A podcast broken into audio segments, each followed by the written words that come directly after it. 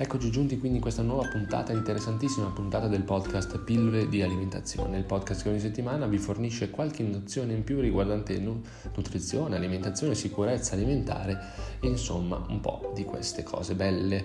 Io sono sempre Stefano Recroce, nutrizionista del podcast e food teller, mi trovate come vi ripeto spesso sui maggiori canali social e nei momenti dei saluti vi dirò anche quali e in quale occasione potrò pubblicare mie, i miei contenuti insomma Oggi parliamo di un argomento molto importante in questo periodo perché da reclusi in casa abbiamo poche occasioni se non quelle davanti al, a un giornale, insomma davanti a un buon giornale, a un buon libro da passare all'aria aperta e quindi parliamo di vitamina D. Parleremo di dove, cos'è la vitamina D, come si fa ad assumere, quali sono le dosi consigliate e soprattutto quali alimenti le contengono, dato che comunque la vitamina D che possiamo sintetizzare a partire dai raggi solari, in questo momento viene un po' meno, ma partiamo tra pochissimo.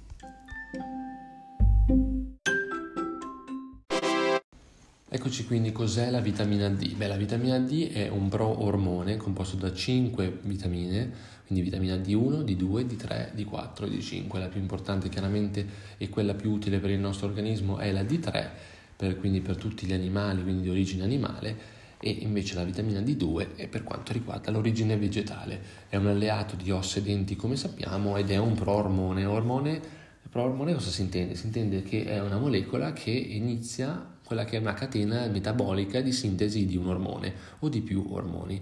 In questo caso chiaramente stiamo parlando di quegli ormoni che regolano tanti aspetti della nostra vita, tra cui ovviamente l'umore. In questo periodo veramente mm, purtroppo sventurato della nostra esistenza ne avremo veramente bisogno per quello che è l'argomento clou delle ricerche di internet, di Google di questa settimana è stata la vitamina D negli alimenti.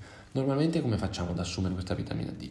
Semplice, stiamo un attimino ai raggi solari, anche una mezz'oretta un'oretta al giorno e anche solo uno spostamento da casa al lavoro abbiamo assunto la dose quotidiana della nostra bella vitamina funzionale ma in questi giorni chiaramente siamo a casa, non possiamo assumerne in quantità soddisfacente se non stando un attimino sul balcone per chi ha la fortuna di avere il giardino a leggere un buon libro o a giocare con il nostro amico quattro zampe. Quindi come facciamo? Beh, facciamo un passo indietro prima di continuiamo il discorso storico della vitamina D. Innanzitutto eh, ricordiamo che la vitamina in questione ha, un, ha avuto un'importanza anche molto fondamentale per l'evoluzione della specie di coloro che appunto riescono a digerire il latte. Perché? Praticamente sappiamo tutti che il latte è una fonte di vitamina D, anche se poi vedremo più avanti non così rilevante, vitamina D che ovviamente nei paesi del nord, avendo poco sole, non veniva sintetizzata correttamente. Ed è così che anche infatti nei paesi del nord è più difficile che si riesca a, a non digerire il latte perché la, la fonte, una delle fonti principali era proprio il latte quindi nei paesi del nord, non avendo sole, avendo però bisogno di vitamina D, il corpo si è adattato in tal senso. La pelle sintetizza a partire dai raggi UVB, quindi eh, la, la, vitamina stiamo, stiamo, di cui stiamo parlando in, questi in questo momento, ma si può assumere quindi anche per via alimentare. Via alimentare, quindi proteine, cioè vitamina, scusate, di origine animale, vitamina D3, come abbiamo detto in introduzione, e vitamina D2 di origine vegetale c'è una dose consigliata chiaramente e ognuno ne ha bisogno in una maniera diversa, anche se i LARM comunque identificano una dose consigliata, non bisogna superare la dose perché porta comunque a, a vomito e debolezza. La dose consigliata dagli 11 anni in su, per, tanto per la cronaca, è 100 microgrammi al giorno e vediamo anche ovviamente l'apparato, tutto quello che gira intorno all'alimentare, cioè ai cibi che sono fortificati, che sono funzionali e che sono invece quelli naturali che contengono la vitamina D. In questa specifica puntata parliamo proprio degli alimenti salutari. Ne vediamo 5 su 9 che ho promesso nel titolo perché gli altri 4 ovviamente sappia, sapete benissimo in che puntata li tratterò. Sarà quella di metà settimana la puntata sgarzolina che per la cronaca questa settimana non è uscita ma eh, perché è stata sostituita da diversi altri contenuti che potete apprezzare sul mio profilo Facebook e Instagram. Adesso vediamo questi elementi insomma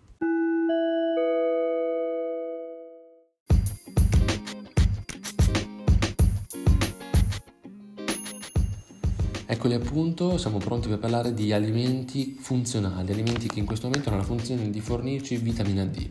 Al primo posto, no, anzi, facciamo un countdown, facciamo una cosa al contrario, insomma, partiamo dal quinto posto. Quinto posto è occupato dalle uova, con un contenuto abbastanza importante di vitamina D, anche se non così tanto rilevante, ma comunque funzionale. E poi comunque sappiamo che le uova contribuiscono a un apporto proteico notevole e proteine nobili. Quarto posto è occupato dalle aringhe e dalle sardine questi pesci abbastanza nobili perché sono comunque di una ridotta dimensione, hanno un contenuto di mercurio quindi minore rispetto ai loro amici più grandi e hanno un contenuto di vitamina D comunque notevole. Lo sgombro in terza posizione, sempre come un pesce, è un pesce abbastanza diciamo anche semplice da cucinare e comunque dà una certa rilevanza per quanto riguarda l'apporto della vitamina D.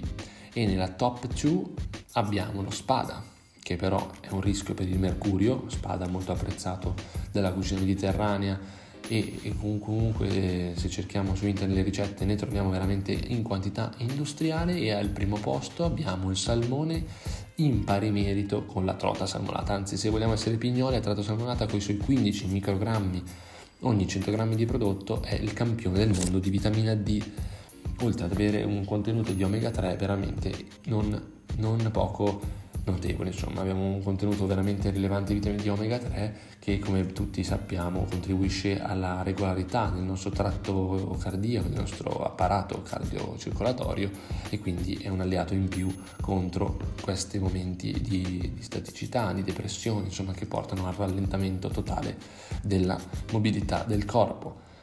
E un'altra curiosità è, ma l'olio di fegato di merluzzo? Beh, l'olio di fegato di merluzzo è sempre stato da, da sempre, insomma, considerato come il campione di vitamina D e vitamina E, in effetti è veramente un campione con i suoi 250 microgrammi ogni 100 grammi di prodotto, ma forse, e, for- e dico forse, non bisogna esagerare nelle dosi, anche perché ipervitaminosi esiste da una malattia. E eccesso di vitamina D e eccesso di vitamina E e vitamina A, scusate, portano a questa ipervitaminosi quindi vomito, debolezza, stanchezza e comunque stati di spossatezza generale.